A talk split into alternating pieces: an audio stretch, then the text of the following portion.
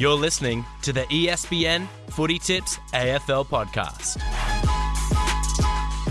Hello, everybody. Welcome to another edition of the ESPN Footy Tips AFL podcast. My name is Matt Walsh. Joining me, as always, Christian Joly. Have uh, have your vocal cords recovered from the the amount that you had to speak last week on the hashtag Ask Champion Data episode of the podcast? No, going all right. So, uh, no, I enjoyed it. It was good to uh, answer all those questions. Not, not a bit more croaky than usual, are you there? I think I'm all right. Jake Michaels, uh, welcome along to you. How are you doing this fine day? Going well. Uh, looking forward to another game tonight. I think that's about 14 or 15 in a row. So getting through them, good fun. We're getting there, Niall Seewang. Uh, how are you coping uh, in the footy fest so far? We are, yeah. I'm, I must admit, it's a bit of an overkill at the moment. I think we're all sort of just trying to get through to the end of this period, aren't we? But um, a lot of people are, are loving it. You know, too much footy is never enough for them. But for some people, it's uh, yeah, it's a bit of overkill. Uh, you hit, hit the nail on the head, Jake. 14 days down, six to go. Uh, Niall says it's a bit of overkill. Are you, are you coping okay? Are you watching all the games uh, night after night, or are you taking a night off here and there and catching up down the track? How are you managing to cope? No, I'm watching them all live, but I guess I can do that because you know I don't have kids or anything else to, to worry about. But uh, no, I like it. I, I actually quite enjoy it. The only time I think is when it gets to Saturday and you expect to have you know four or five games and you might only have two, and then it's kind of like, yeah, it's a little bit weird. But I, I quite like it. You wake up and you kind of like, all right, once you know once work's done, I can watch this game, or you know if it's on a bit later. So no, I'm enjoying it.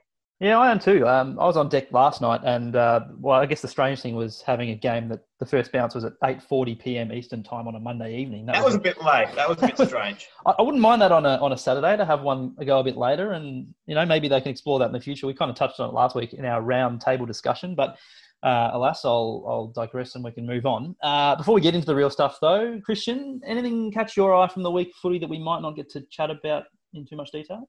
Um, mine was probably more off field, but yeah, looking at um at a few social media. So I think it started earlier last week. Callan Ward sort of um, speaking up about receiving death threats and things like that for um, the end of the uh, GWS Essendon game. But also over the weekend, just started noticing players sort of starting to call out some of those trolls that are hitting him up over either it's lost bets or fantasy points or whatever. Um, so yeah, it's probably something that we've come across with Champion Data as well. We get looped into those messages, but I think um, yes, it's good to see this sort of players banding together and starting to call these people out and really making a stand, and rather than just ignoring it and living in silence, sort of thing. So I think so hopefully we see more of it.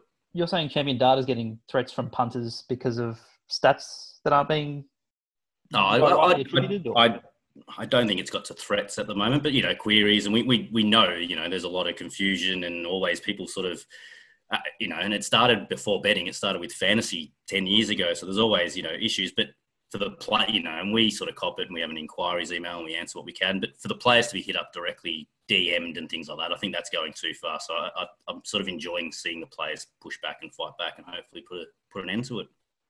Jake, you're a poker man. What do you make of all this? Uh, I, I agree. I, I think it's it's unfair to, to criticize players. I mean, sport's an interesting um, industry because it's one of the only sort of fields and I guess professions where you can just be openly criticized. Like you have a bad game, everyone can just have a go at you all day on social media in person. Imagine if you know if your doctor got something wrong, like you just go in there and start abusing your doctor.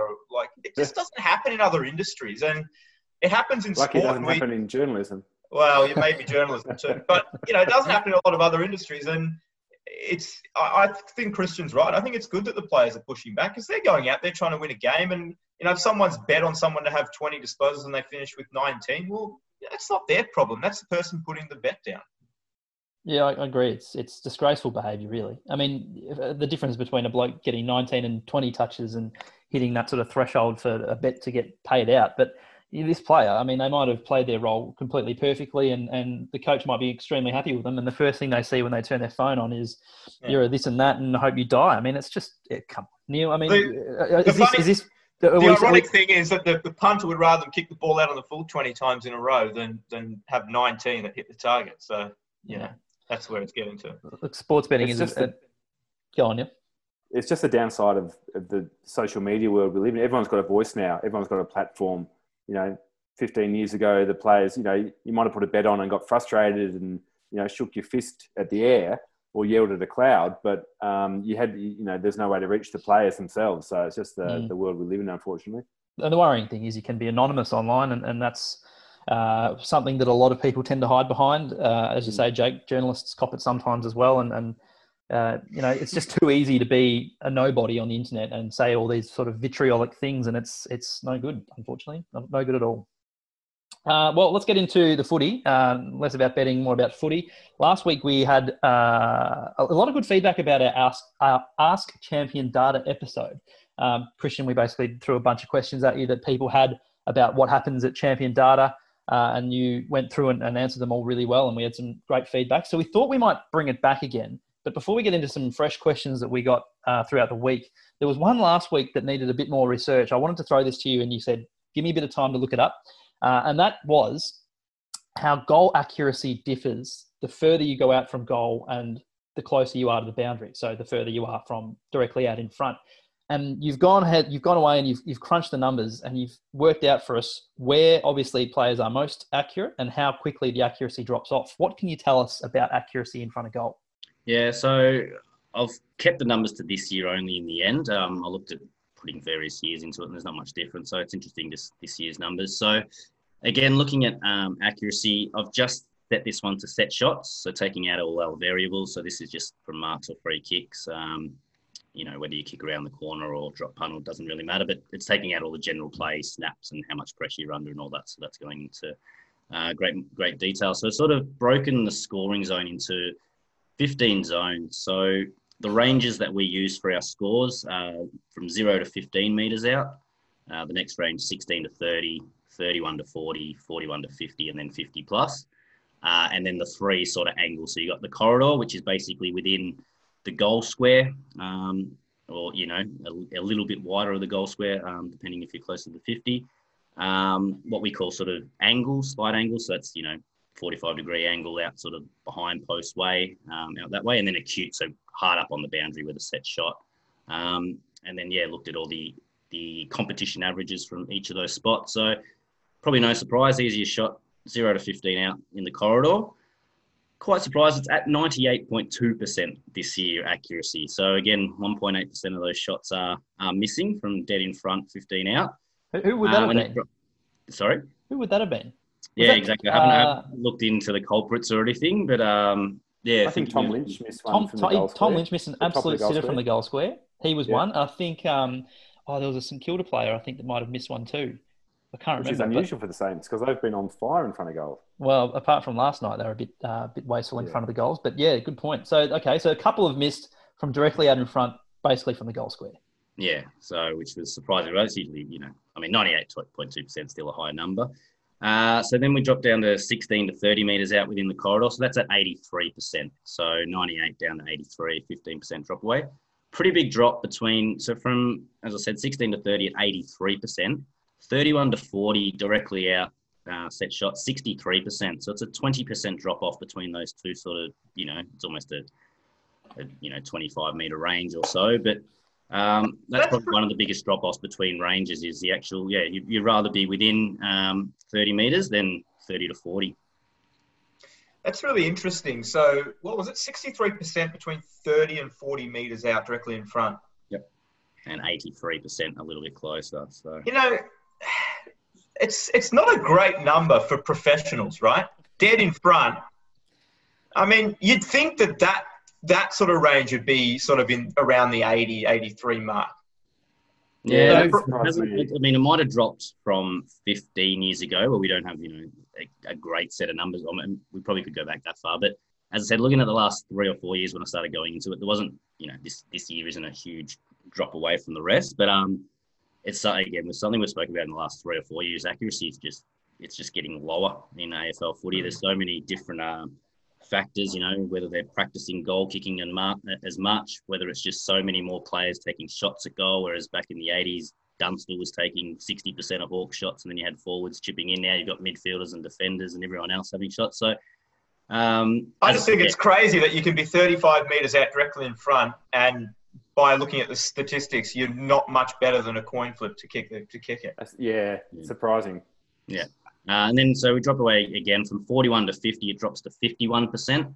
so 12% differential from 31 to 40. And then from 50 plus, it's 24% from within the corridor. So again, one in four shots from outside 50, uh, they're scoring a goal from. So then we start looking at angle and boundary. And again, you know, it's always going to be lower from the angle and the boundary than it is the corridor. The interesting one for me is if you're in an from the angle, so not on the boundary, not hard up on the line, but just from an angle, zero to 15, it's 62% this year. So there's been eight, eight, goals from uh, 13 shots taken there, so 61.5%. If you're 16 to 30 out on an angle, you're actually 70%, or they're scoring at 70% accuracy. So again, just, um, and you know, you see it a lot in rugby league and things like that, where they're, obviously if you're on a tighter angle, you want to, you want to step back and uh, kick it from a bit further out. So again, yeah, you'd rather be 15 to 30 out than 0 to 15 if you're kicking from sort of within the behind, between the goal and behind post sort of angle, if you can picture that. So I'm just mapping this out as we go. So you're a, you're a significantly better chance of kicking a goal on an angle from 30, from 29 metres out than you are kicking a goal straight in front from 38 metres out. Like there's a seven ish percent difference there. Correct. And, you're be- and you're better off on the angle. Yeah, correct. So close to the goal, yeah, they're, they're kicking, they um, yeah, kicking much straighter from it's probably yeah, it's probably the distance that shows up here more than the actual angle, if that makes sense. So again, from the boundary, uh, similar story. So uh, zero to fifteen and sixteen to thirty, you're more likely to score a goal from zero to fifteen. So, but this is the other way. So sixteen to thirty meters out on the boundary, forty percent accuracy. Mm-hmm. Not not a great jump, but 31 to 40 out, you're actually 42% accurate. So only 2% more. But again, just when you start looking at the angles, you sort of want to be, you know, if you're within the behind post, you'd rather be 16 to 30 than too close. And if you're right up on the boundary, again, you'd rather be 31 to 40. Um, maybe that's why. So, maybe we shouldn't be so surprised at Robbie Gray's goal after the siren against Carlton a few weeks back, where everyone thought it was a you, you had know, to do it, one Niall. hundred chance. you had to bring it up again. I think he might have been. He might have been in the next one. I reckon he would have been. 40. I think he was about 35, 40, yeah, was he? Or?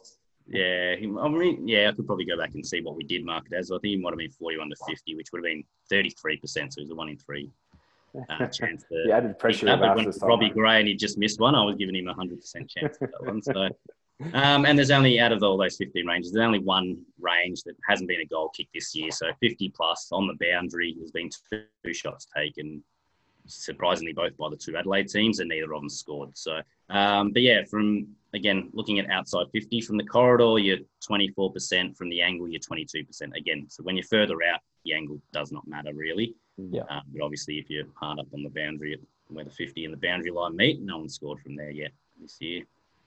I mean, it just goes to show that if you can try and get your shots closer in, I mean, it's, it's just logical, isn't it? But like, there are a lot of teams that seem to sort of struggle to get ball to the hot spot and then their accuracy diminishes as a result. Whereas you look at a team like St Kilda, Niall, you mentioned, um, I've mm. seen some stats around where they're the number one team for, uh, for shots close to goal. So they're just getting closer to the goal line um, within the sort of 15 metres of goal. And, and little wonder their accuracy is much higher than other clubs.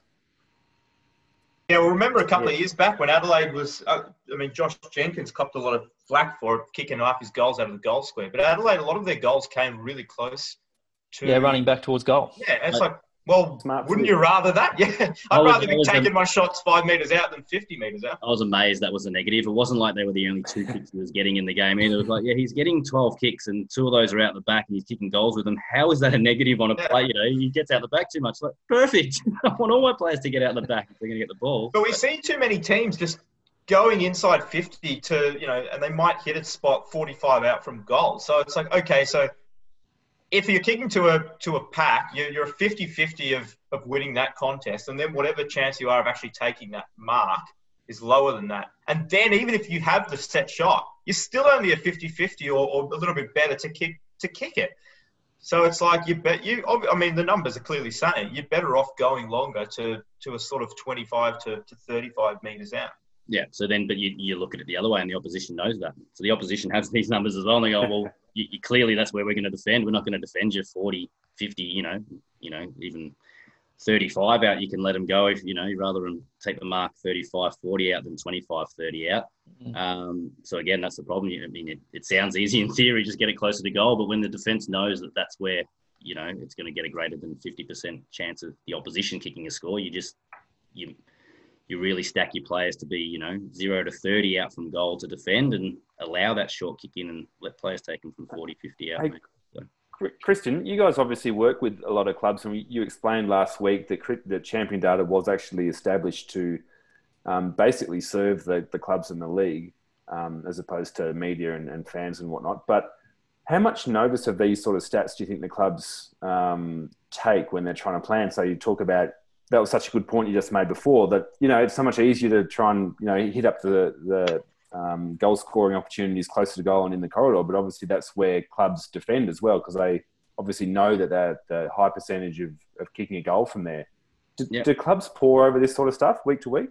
Um, so again, I can't speak for all clubs, and you know, never worked in depth in a club, but I, I do know probably these sort of competition averages are probably more looked at start of the season, mid-season, end of season to get an overall gauge of the competition. Then you want to look at your opposition each week and compare them to those numbers. So you look at Freo, or you know, if you're coming up against them this week, and you might say, well, competition average is 51% from 41 to 50. I'm just making these numbers up, but say you know they might score from 75%, 41 to 50.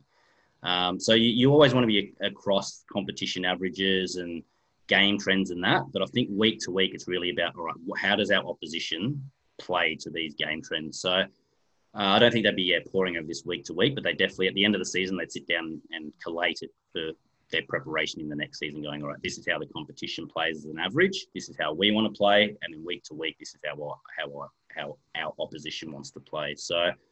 Um, yeah, I don't think they'd be looking at too many full competition stats um, during the year unless they're trying to get a handle on what they want to change. And again, when we do talk to clubs, and clubs are getting much smarter, you want to you really only want to look at the stats that you that match up to your game plan. You don't want to just have mm. numbers thrown at you and go, "Oh, hang on, we're really good at this." If that's not part of your game style, you don't want to be given a number that says you're really good at this, and you, then you change the whole way you play just because there's one number that's sort of an outlier. So again, clubs are much uh, streamlined in the stats they use. They probably don't want all the noise of all the extra stats. At the end of the season, they might sit down and go, "Wow, we actually ranked number one in this," but it wasn't something we were trying to do, so they wouldn't have actively monitored it during the season. Fascinating. Um, another question we had, sort of in a similar vein, um, was someone was really sort of interested by the expected scores, and that's that um, yep. whereby you sort of look at where the shots on goal are coming from and, and what the teams are expected to score from those shots. So the question is, what would the, the current ladder look like if expected scores leveled everything out? So um, are there teams which have been lucky in terms of their conversion from certain spots and that their ladder spot would have them higher than what they normally would be, or is there teams that have been unlucky and the other way around? Does that make sense? What I'm asking? Yep. Yep. So so far this season, there's been 13 games uh, that have gone against expected accuracy results. So that is just taking into account all shots at goal both teams had across the game. Right. If they had scored at, comp- at the competition average, what their score should have been. So uh, surprisingly, two of those games, two of those 13s have actually been Adelaide losses. Um, one where they should have drawn with St Kilda. So they had a 23 point loss to St Kilda earlier this year. That should have been a draw if everyone had scored as expected. Uh, and they lost another game to Freo by three points, which they should have actually won by 20. So again, wow. they're probably they're, they're two sort of heartbreaking losses for Adelaide in terms of you know it, conversion would have really helped in those. So, um, so is that like just missing a goal from directly in front, 15 meters out, hitting the post or something like that? Maybe, but again, it's just the sum of everything. So if you're taking shots that have got an six, again, this is all shots. So again, what we just covered before was set shots, but this is looking at if you're being chased you know, by a player and you're kicking from the right side on your right right boot from 35 meters out, you should score at 48%. If you score a goal, you'll get a plus 52% in your column.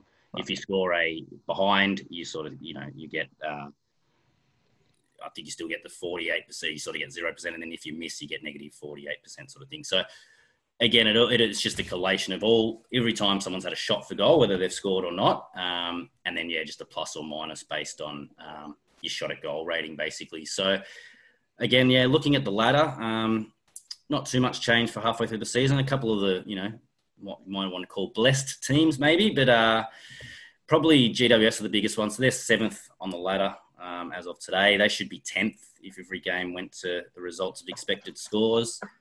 Um, they're probably the biggest one again. Collingwood, uh, eighth at the moment. They should be fifth if they had a scored at accuracy.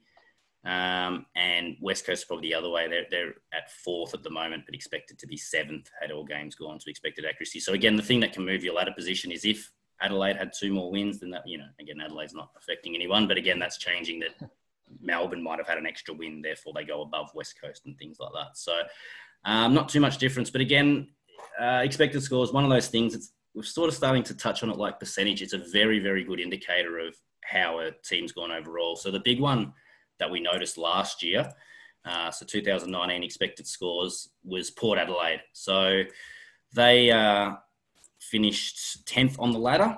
Had everyone's kicked at expected accuracy, they would have been fifth. So again, they did ah. everything right last year. A lot of uh, all the things you sort of want to talk about. They they dominated territory. They won contested possessions. They, they, they did a lot right last year. Just didn't put the results on the scoreboard. And you know, could have finished fifth. Got a home final the first week, but didn't even make finals. Um, you know, at the end of the ladder, at the end of the year. Again, looking at that at the end of the season, we sort of thought, well, Port Adelaide did a lot, a lot right. Um, so again, we sort of had pretty big expectations for them coming in this year, and you sort of look at what they've done. Similar to percentage, it's a very good indicator of sometimes that a team lower or higher on the ladder might, might have been outperforming or underperforming um, when you really drill into that number. So again, it'll be interesting to get to the end of the season um, and see. You know, you can almost make a slight prediction on next year on whether it, whether a team's going to be going up or down, uh, looking at expected scores. And yeah, Port Adelaide's one of our good examples of that. I think that's really interesting because um, I, a lot of people make too much of a team or, or a player being um, being inconsistent in front of goal or whatever. But you know, from from what you you sort of see over a long period of time, is that that accuracy sort of it ebbs and flows. It comes and goes. It, no team is always inaccurate or always accurate. It'll come and go, and it'll go through patches. So as you say, if Port was doing all the right things last year, I mean, you know, it can change with if you have if you start finding if you start becoming more accurate in front of uh, in front of the in front of goals. I mean, St Kilda was copying all sorts of criticism for being inaccurate um, the last couple of seasons, so you can turn it around pretty quickly.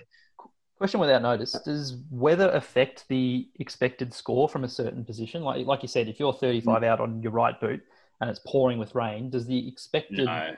Yeah, so we haven't got now. We haven't gone into that greater detail again, just because rain's one of the things. I mean, we used to tag wet games, and but is it actually raining when you kicked it compared yeah. to the ground just wet? So again, it's it's too many variables. It's and again going back to a lot of what we spoke about last week, trying to get that consistency and hard and fast definition. Um, we just don't have a consistent way of recording, you know, whether it's raining or whether it's a wet game and things like that. So um, now this is just yeah, looking at all the whole competition um, as an average. So yeah, without taking into account weather, but again, interesting looking at again the biggest match swings this year. Um, and for me, sort of as soon as I sorted that column, it sort of set off a light bulb in my head. Richmond Hawthorn, I think it was round four, and Hawthorn absolutely dominated Richmond. Um, and you know they played very very well. But again, you look at the numbers, it's like well they didn't actually dominate all over the field. They just put it on the scoreboard. That was actually a 40, 41 point swing in Hawthorn's favour that game. So that's the biggest sort of difference wow. uh, in a game this year. Uh, so 41 points better for Hawthorn across um, expected accuracy. And again, they, they, I think they were expected to lose that game on expected scores and ended up uh, thrashing Richmond. The second biggest match swing, Niall, probably not great for you, but round one, Melbourne West Coast. Melbourne were actually uh, expected to win. It was a 32 point swing. So I think, yeah, I think they were expected to win that game and ended up losing by 20 odd. So um, again, it's something we spoke about Melbourne dominate inside 50s, just can't put it on the scoreboard. And um, yeah, their round one game was probably their worst example of it it feels like a lifetime ago that round one game. But I do remember Melbourne having huge.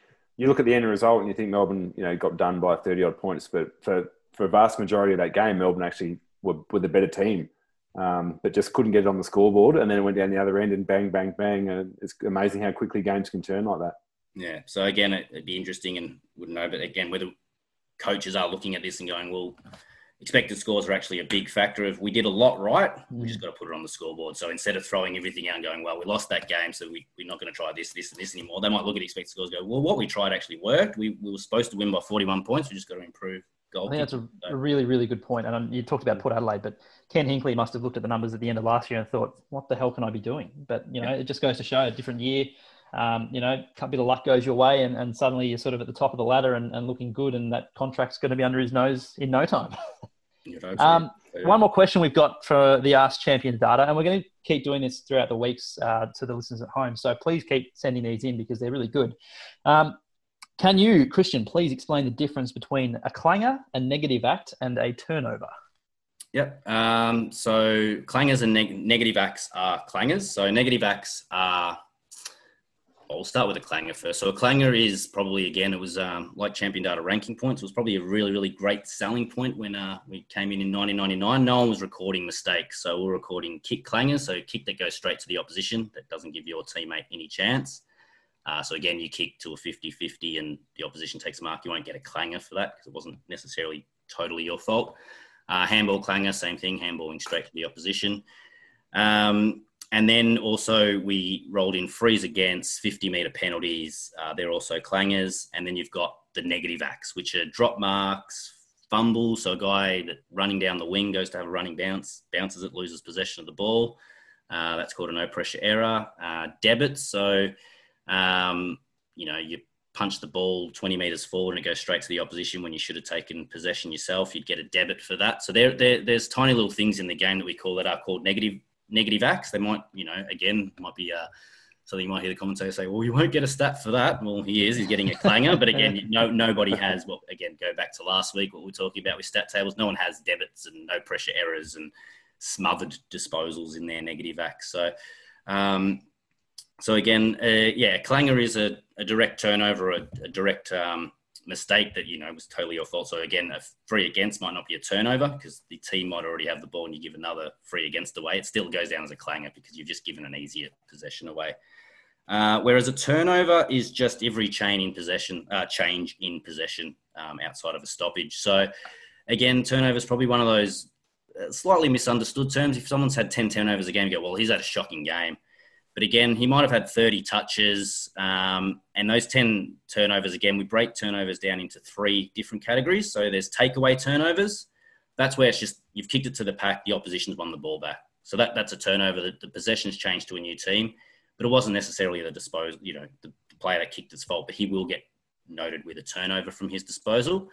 But the two real turnovers that when people hear the term turnovers that you really think of, they're giveaways. So we have unforced and forced giveaways. So the forced and unforced just depending on how much pressure you're under. They're the, the turnover.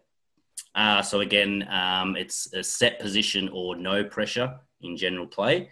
Um, so like you know running again, there's no there's no hard and fast distance, but probably five ten meters in the clear, no pressure. Uh, they'll be unforced giveaways. Uh, so a forced giveaway is when you're getting tackled or uh, corralled or someone's closing in on you and you have to get the ball away um, and you've kicked it straight to the opposition. Or again, it, it, wasn't a contest one at the end of your kick or handball; it just went straight to them. So they're the probably the unforced giveaway turnovers, which there's about 16, 17 per game out of 70 turnovers per game, are the ones that people think when they hear the term turnover, they're thinking of the blatant mistakes. So they're the, they're the uh, unforced giveaways. But again, it's just one of those things. Clangers came about in 99, was a great term. Uh, but then we started to look at more change of breakdown change in possessions um, and notice that, yeah, the stat that we needed to balance of when one team had the ball and the next team got it is it's a turnover stat, and then trying to um, value those turnovers to whether it was just a contest one or an unforced giveaway and a forced oh. giveaway. Oh. So, yeah, it's one of those things that's just evolved over time. So, clangers is probably the old stat, turnovers is probably a newer, um, sort of beefed up version of it almost. And makes players look worse because they'll obviously have more turnovers than clangers in a game. Uh, yeah, well, you, know, well, you could, you couldn't, because again, if you've given away five free kicks in the ruck, yeah, you might not have had a turnover from a disposal. And so again, they don't they don't necessarily have to balance. Um, yeah, but again, probably the clangers are the the all the unforced giveaways and all the times you've lost possession when you you know you should have taken a clean mark or clean possession. Whereas yeah, turnovers, as I said, happen seventy times per game. They're probably not as uh, um, as negative as people often think they are when they hear the term turnover. Very good. We can add. I think we can add clanger to the the great footy words, Niall and Jake, that we sort of started compiling last year. we had a few good footy terms. Um, oh, excellent stuff, Christian. We'll continue, as I said, we'll continue to do this Ask Champion data stuff uh, throughout the year. So please hit us up with your questions if you have any more. Um, Niall, uh, we've got a bit to get through, so we'll we'll hustle through. But speaking of clangers, what did you make of the Crows' tactics against an injured Max Gawn uh, on the weekend? And did you buy the claim that from Matthew Nicks that they didn't know he was injured when they targeted his his uh, his shoulder? Well, I mean, I don't buy that for a second. Um, if they didn't know that Max Gawn was carrying a shoulder injury, they're not doing their job correctly. The whole footy world knew that Gawn was in a little bit of doubt, but he soldiered through. Um, and he was past fit to play. So I'm, I'm not going to talk about whether or not it's the right thing to do. To all star players get targeted, don't they? That all star players usually get physically targeted, maybe not from 50, 100 metres behind the ball. But that's a different debate. I was shocked when Matthew Nicks yesterday came out and said, "Oh no, we didn't we didn't know that he was injured. Um, nothing nothing untoward to see here," and it just made me question whether the Crows are going just as poorly off the field as they are on the field. It's just one PR communications disaster after another. They've they've got you know Mark Ricciuto coming out, you know, saying shooting shooting from the hip and causing all sorts of dramas. Um, they've they've had the you know the the COVID camp breaches from the start of the year where they didn't really want to own up to that, and then they came out had uh, Tyson Stengel's uh, drink driving charge, which they tried to sweep under the carpet. Yep. And they only admitted to that once the media um, released it. Um, you can probably go all the way back to the Kurt Tippett um, contract saga and the and the horrible preseason camp that they try to sweep it all under the carpet. And I think they're trying to treat people like idiots, media and fans alike. You know, I think a good corporate organisation or a good sporting organisation is is as transparent as possible. And I think the Crows are having a shocker off the field, and they've they've really got to think about the way they conduct themselves. Well, I mean, ex players too. Andrew McLeod came out and sort of said that he doesn't really want to walk into the club as, as it is currently. So, yeah, mm. there are plenty of issues there, and they're not just miss. On the field, are they? Yeah, and you, you, thought that when when they sort of did a bit of a, a clean out at the end of last year and brought Nicks in, that things might be on the up, but. You're right. If if Nicks had come out and said, "Yeah, look, you know, he's one of the best rucks in the league. We knew he was in doubt, so we thought we'd harass him at every contest," you might have a bit more respect for them. Yeah, I think I think being actually honest about it would have garnered a lot more respect. Uh, I had this question a bit further down the pecking order, but since we're talking about PR, I've got a couple of opinions on how the Tigers handled the, handled the Mabior Chol and the groping situation. Jake or Niall, do you have any thoughts before I have a have a talk about that? Dig in, Matt. Far away. Uh, yeah. Well, I mean, it's obviously one of the biggest stories that that came about throughout the week, but the way that Damien Hardwick approached that press conference uh, really surprised me because, as far as I was concerned, and I'm not I'm not a Twitter addict or, a social media addict by any means, but it was what? all over. Sorry, you, you, live on Twitter, mate. I, I do not. Uh, but I I saw that that vision and there was discussion on that um, the day before the press conference. And when I saw the note uh, notification in my email saying that, that Damien Hardwick was going to be available to the media, the first thing I thought was, great, he's going to get asked about this because it's obviously a big issue. And when he got asked by Hugh Riminton, who's a who's not strictly a footy journalist, um, the way that Hardwick handled it was atrocious. Just completely went back into his shell, shut shut um, shut everything down basically, and, and just didn't want to bar of it, and came across as really came across really poorly. Uh, and then the media manager sort of swanned in and said, "Oh, look, you know, we hadn't heard about this. Um, we're going to take questions on the footy only." And it was just a disastrous press conference. Um, when the Tigers really, if they had um, any sort of foresight, they would have known that that question was coming and could have approached it in a much better way, saying, "Yep, we are aware of this and, and that this has happened. It's clearly not a good look, and we're currently getting to the bottom of it. And once we do get to the bottom of it, uh, we'll, we'll come out and, and have, a, have a statement ready." But the way that sort of Hardwick just shut down and just did not want a bar of Riminton's questions was a really poor look for the Tigers uh, and a rare sort of strike against what has become a really good, strong cultural club. Is that Hardwick's fault or, or the communications team's fault for? Well, yes, that's a good point. Then the media manager should should have known. Like that, the first thing I thought I saw when I saw that Damien Hardwick was going to face the press was he's going to get questions on this. So someone in the media department wasn't aware of this, and they should have been, or someone should have done their research or, or something. But um, it was really poorly handled, and, and Hardwick probably could have handled it better in terms of the questioning. Um, he could have deflected a bit better and with, with sort of a less cold attitude maybe. Um, but obviously, it's not his fault. He needs to be informed by um, by his media team as well. So you know, a bit of bit of both, bit of blame for both there. Um, anything else before we move on on that? It's just another. You know, you see these these incidents, and it's just another. Um, you know, we all love our footy, but footy culture is so strange. Those those incidents that happen, and then once the Tigers incident um, came, you know, came out as um, there were other incidences that came to light as well. Um, and most people that have discussed it who have played footy or been in these change room environments have sort of said, yeah, I've seen a bit of that. And it's just so bizarre that it's, it's just a genuine part of football culture that a lot of people still think is just, you know, fair game. I, I played footy for six, seven years until I was 18 and never once was that sort of stuff ever.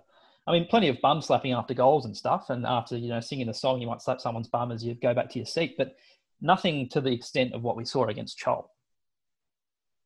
Yeah.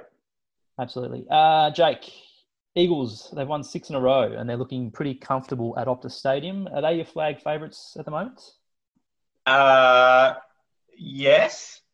Well, I was pretty hot on the Eagles at the start of the year. Um, and I think they, I mean, obviously they struggled in the early, early, early portion of the year when they, they were up north.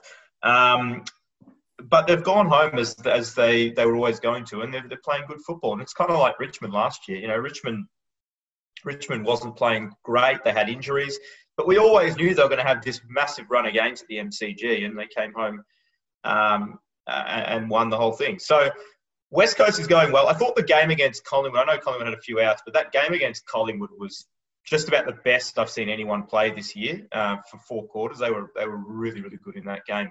Um, played well to get over the line against Geelong and didn't play spectacular against Carlton, but again found a way to get the to get the four points. And I mean that says a lot about a, a quality side because Carlton were up for that, uh, particularly when they, they kicked another goal in the in the second half to, to go up by uh, 19 points. So uh, yeah, I, I reckon they just about are the flag favourites right now. Niall, any qualms with that response? Uh, not qualms, but I'm, I'm just wondering, and we're going to discuss this in a second, but is the venue of the grand final, could that determine who we think's going to be the premiership favourite, right? Because oh, look, it looks like it's down. Yeah, if, it, if it's held in Perth, you'd almost back the Eagles unequivocally. If it's in Adelaide, you know, suddenly the Power look like the team to beat in Brisbane as well if they if they decide to hold it in the Gabba. So it might all come down to where it's actually held. Are we just counting I, the Cats at all? I, I said pre-season the Cats were my premiership favourites. They were out of favour there for a bit, but um, the way that they sort of combined uh, overnight last night against the Saints and walloped them, that's that's got me wondering if, if the Cats. I mean, I said it was their last chance with all those aging stars, but you know, Selwood played good, Dangerfield played well, Hawkins is is in incredible form. Uh, Rohan kicked four goals. Uh, Jake, your mate. Um, it, it, all seems to be coming together. I mean, Yeah. Menegola, Harry Taylor still looks good. So maybe the Cats as well. Tom I mean, there are a few teams yeah. in, in contention. Yeah, Geelong's looking good. I think Menegola's been um, has taken his game to, to another level, and it's I think it's obviously allowing Danger to play forward more, um, which is which is good in this time because he needs to have that rest in such a compressed period. But mm. you know, when it gets to the when it gets to the crunch, I mean, he's going to have to play more in the midfield. I think it's just he's his best position. Um, but no, Ge- Geelong's definitely a chance. And to go back to what Niall was saying, it's definitely going to come down to, to the grand to the to the venue that we have the grand final at. But not knowing where we're going to have that as of now, I, I think I'd be taking West Coast. You know, because I, you know you take I'd take West Coast uh, over any other team, and not again not knowing where where the um, the grand final is going to be. Well, let's talk about that because we're two months and one week out from the proposed grand final date, October 17. Um, uh, I mean, when does the AFL need to make a decision, Niall? I think they're just they're stalling, aren't they? They, they they're giving them enough. They're giving themselves enough time to make a decision, you know, as close as possible to the date. I think the public and the media would love to know now where and when, um, the but the world is so unstable at the moment um, that you know they're probably just buying time, and then if they make, it's probably easier for them to buy time rather than make a decision, make a call, and then have to backtrack on that. So I can see why they're doing it. I think it's probably fair fair play from them. Um, but it's yeah, it's difficult for the rest of us when we're you know even discussing who's going to win the flag, and we don't even know where the grand final is going to be played. It makes it a little bit more difficult. Is this the year to trial a whichever team is highest ranked when the grand final comes around? Is that is this the year to trial that sort of that sort of finale? But then what happens if the Giants or or Geelong make it. You know. Yeah, that's a good point. You can't hold it in. It doesn't seem like Sydney's on the venue, on the list of possibilities, and obviously Victoria's out of it too. So um, Tasmania really only gives you Yeah, Queenstown footy over with the gravel. I think that'll work. Very good. Uh, Jake, the Dockers, sneaky good the last six weeks. Four wins from their, their last six. Uh, the loss includes one to the Eagles, who we just mentioned. Uh, but is the home ground factor of them also playing it Optus Stadium, is it muddying the waters, so to speak? Oh, it's, it's certainly helping them. But I think uh, we spoke about uh, some of the, the bottom four sides a few weeks ago, and um, their, their, their young midfield brigade is looking really, really solid. Um, Serong, particularly, I, have been really impressed with him the last couple of weeks. He get finds the ball, finds the ball, uses it well. Um, Brayshaw had a fantastic game last night. um, Cerra as well. And again, go, it, it's kind of like the Menegola thing. Obviously, these guys are a lot younger, but it just allows Fyfe to go and play a little bit more forward. And Fyfe is the type of player that can go forward. He's great overhead. He's good around goals. He's strong. Uh, he, I think Fyfe is a better forward than Dangerfield. Um, so he's a great asset to be able to go forward. And then when he comes into the midfield, we know what he can do. So I think Freo is looking pretty good. Um, obviously, got a few injuries in defence. Looks like Hogan might be playing uh, in the back line if he's to come back into the side. But uh, pretty good signs from the Dockers. Did Hogan ever play back at the D's, Niall? Have you seen him uh, with his? He did. He did as a junior. No, he did. He there was when he was a little bit out of form during his time at the D's. There was a lot of chat about throwing him back because he did play um, a little bit of his junior career as a centre half back, and I think it would actually suit him. The, looks like the the forward mix at Freo is probably working pretty well. Yeah. Um, and he's probably too good a player not to play, but you know they've got all those key defensive injuries. It kind of makes sense to throw him back.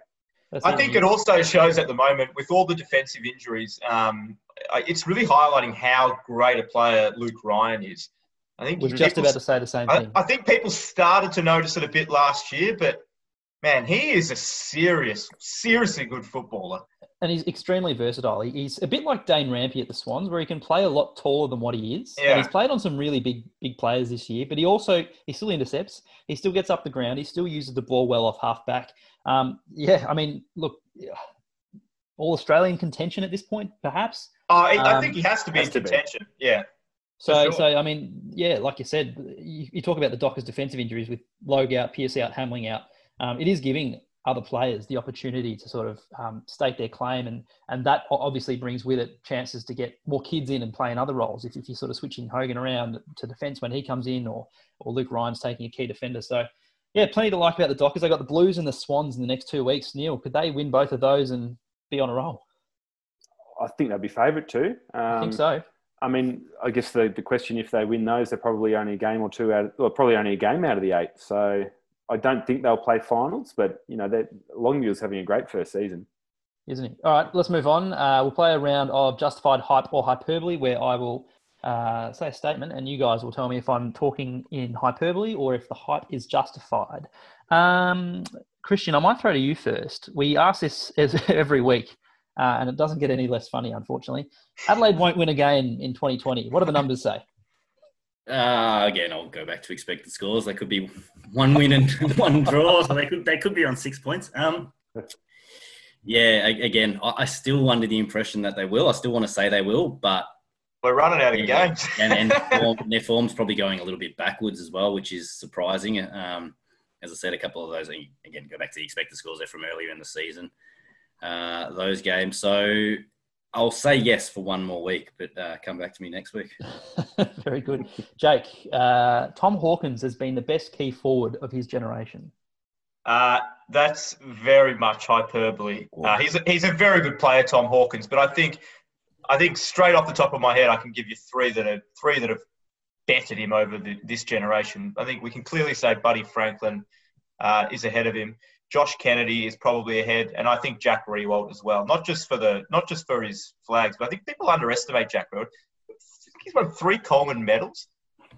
Like you, you look at a lot of Jack Riewoldt copped a lot of criticism early on. I mean, then do we even look at Nick Riewoldt? Do we say Nick Riewoldt was in the same generation as Tom Hawkins? Um, you know, players like Matthew Pavlich. I'm not quite sure where we how far back. What what are we counting as the generation? So, as good as Tom Tom Hawkins is, uh, no, he's not the best player of the generation. If I change the question a bit, if I said Tom Hawkins has been, uh, or how do I want to frame this? Maybe not the best key forward. Has he been the most versatile key forward of his generation? He's been number. He's been top three in goal assists the last few years. Um, he gives I, off more. He's, he's I don't necessarily think that's versatile, though. I think he's just a good player. He he does give a give a lot player. off. Um, no doubt about that. He's he's always been a good goal assist man. He's, he's a very selfless player. But I just think over over a ten year span, uh, there's three or four others that I'd probably take ahead of him. But but not by not by huge margins. I think Tom. Haw- you wouldn't be disappointed to have Tom Hawkins in your side. No, for, sure. for me, there's a little bit of uh, Scott Pendlebury and the Tom Hawkins. Is that he has been so good and so consistent for so long, people have got bored of talking about him. He doesn't have the Agreed. flashy highlights like uh, Buddy. He doesn't have the three Colemans maybe like Jack. But for me, I'd only have Buddy slightly ahead of him, and that I could be argued against that. Tom Hawkins has been phenomenal for 10 to 12 years. Um, but again, I think it's just it's the lack of highlights. He doesn't take the big marks. He doesn't, you know. Ben Brown appeared on the scene, so he was the new one. Again, Josh Kennedy's been good and won premierships and that. But Tom Hawkins has been doing what he's been doing for 10 years, week in, week out. And I think, yeah, I think people start to get a bit bored of someone being so good for so long. There you Fair go. point. Niall, uh, I got a statement for you. you, Niall Seewang, fully understand the holding the ball rule. Is that justified hype or hyperbole? That is hyperbole, and I'm getting more confused by the week. Um, and I, I'm still absolutely filthy on the AFL for changing the interpretation, um, you know, partway through the year. It was a very confusing rule to start with, wasn't it? There's always, you know, prior opportunity versus incorrect disposal versus, you know, did they get spun 360 versus are they making an effort? So it's always confusing, confusing for the players, the umpires, for everyone. And then they go and change the interpretation you know, after four or five games when Alastair Clarkson cracks the sads after a game. So, no, I don't understand it, um, and I'm getting more confused every week because the umpires. I umpires. don't think the struggling with it umpires don't. I don't think the umpires understand it. Hundred percent. to be honest. No, I, I agree with, with you. I think um, there are just so many. Like I went through the, I actually looked up the rules, and there are so many sub clauses in that that one rule. Like there's one where it's like it's not holding the ball if the player doesn't dispose of it correctly, but it comes out in the tackle. I mean, like I, it's it's it's bizarre to read. Um, one more before we move on. Oh no, two more. Jake, the Saints' loss to the Cats is something to be concerned about. Um, from a St Kilda perspective, yeah, I mean, you kind of got to be concerned with any big loss, um, particularly if St Kilda, you know, the Saints were having a really solid year, and all of a sudden you you sort of run up against a brick wall, and it sort of puts you back in your place a little bit to sort of say, well, hang on a minute, you're not quite as good as the top tier teams. But I also think, um, you know, Geelong played really well. It was a really solid second half. Hawkins and Rohan really got got hold of them. The, the defence didn't look too strong. I don't think it's a disastrous loss. I think they'll learn a lot from that type of game. But yeah, I think it certainly shows that the gap between the the middle of the road team, which St Kilda is this year, um, and a premiership chance in Geelong. And I'll stick with you for this last one because you watched this game really closely. But Richmond and Port Adelaide was the game of the year. Uh, it probably was, yeah. I, th- I think it was, particularly the first half. That first half was just. I think there was only ten thousand people there. It sounded ridiculous. I don't know if they had they were pumping extra noise in, but that sounded really loud. That sounded like a showdown. Um, the quality was really good. It was tight. Port were Port were on top. Like Port should have been a fair way ahead, but Richmond were taking their chances. They got a little bit lucky. I think Martin Martin should have given a, free kick away, and maybe Riewoldt as well from memory. They they got lucky. There were a few uh, eleven point swings in that first half. Um, the only downside of that game, though, which I will say, uh, and I really enjoyed the full the full uh, four quarters. But the commentary, and, I, and I'm not someone who likes banging on the commentary because it's not an easy job. I, I know, I understand that, but the commentary from on Fox Footy, particularly Eddie McGuire in that game, was just deplorable. I actually had a few friends message me and say, "I can't watch this game. Like it is just so bad." The way he was it? carrying on. Well, there's a few things, but let me just tell you this. I counted. There, he, he called 11 different players, 11 in that game playing, 11 different players, either a superstar or a champion. Now, correct me if I'm wrong, but I don't even think there's 11 superstars or champions in the whole league, let alone in two teams. Yeah, yeah, you could probably count on two hands. Yeah. Um, he, it was just too over the top excited. Who- Uh, Who was who was the player that was called a champion that you weren't too sure about? Uh, I, off the top of my head, Nathan Broad. remember, but- Charlie okay, Dixon. Fair enough. Call Dusty a champion, but you can't be calling everyone a champion. Like, not everyone is a champion. Not everyone is special that by nature. Um, no, but it was a good game. Uh, don't want to get bogged down with that too much. And yeah, you kind of watched it and you thought, gee, this could this could be a final. I was watching wow. the game too, Jake, and you, you, interesting that you said you had a few mates commenting on the commentary. On social media, it was the game of the year. Everyone was loving it. And for every single person talking about how great the game was, there seemed to be someone else saying, I can hardly listen to this. It's awful with him. You know, my, my least favourite commentator, Dwayne Russell, those two going head to head was, it was shocking. I had to turn on the radio commentary and try and sync it up. It was, it was, it actually took the gloss off what was the game of the year. There you go. Uh, in the words of the great Eddie McGuire, here we go. We've got to wrap it up. Uh, make sure you get your tips in. Footy Tips app. The next round starts, well, depending on, on when you're listening, it starts soon. So get your tips in. Uh, and we will speak to you in the next episode. Thanks for listening to the ESPN Footy Tips AFL podcast.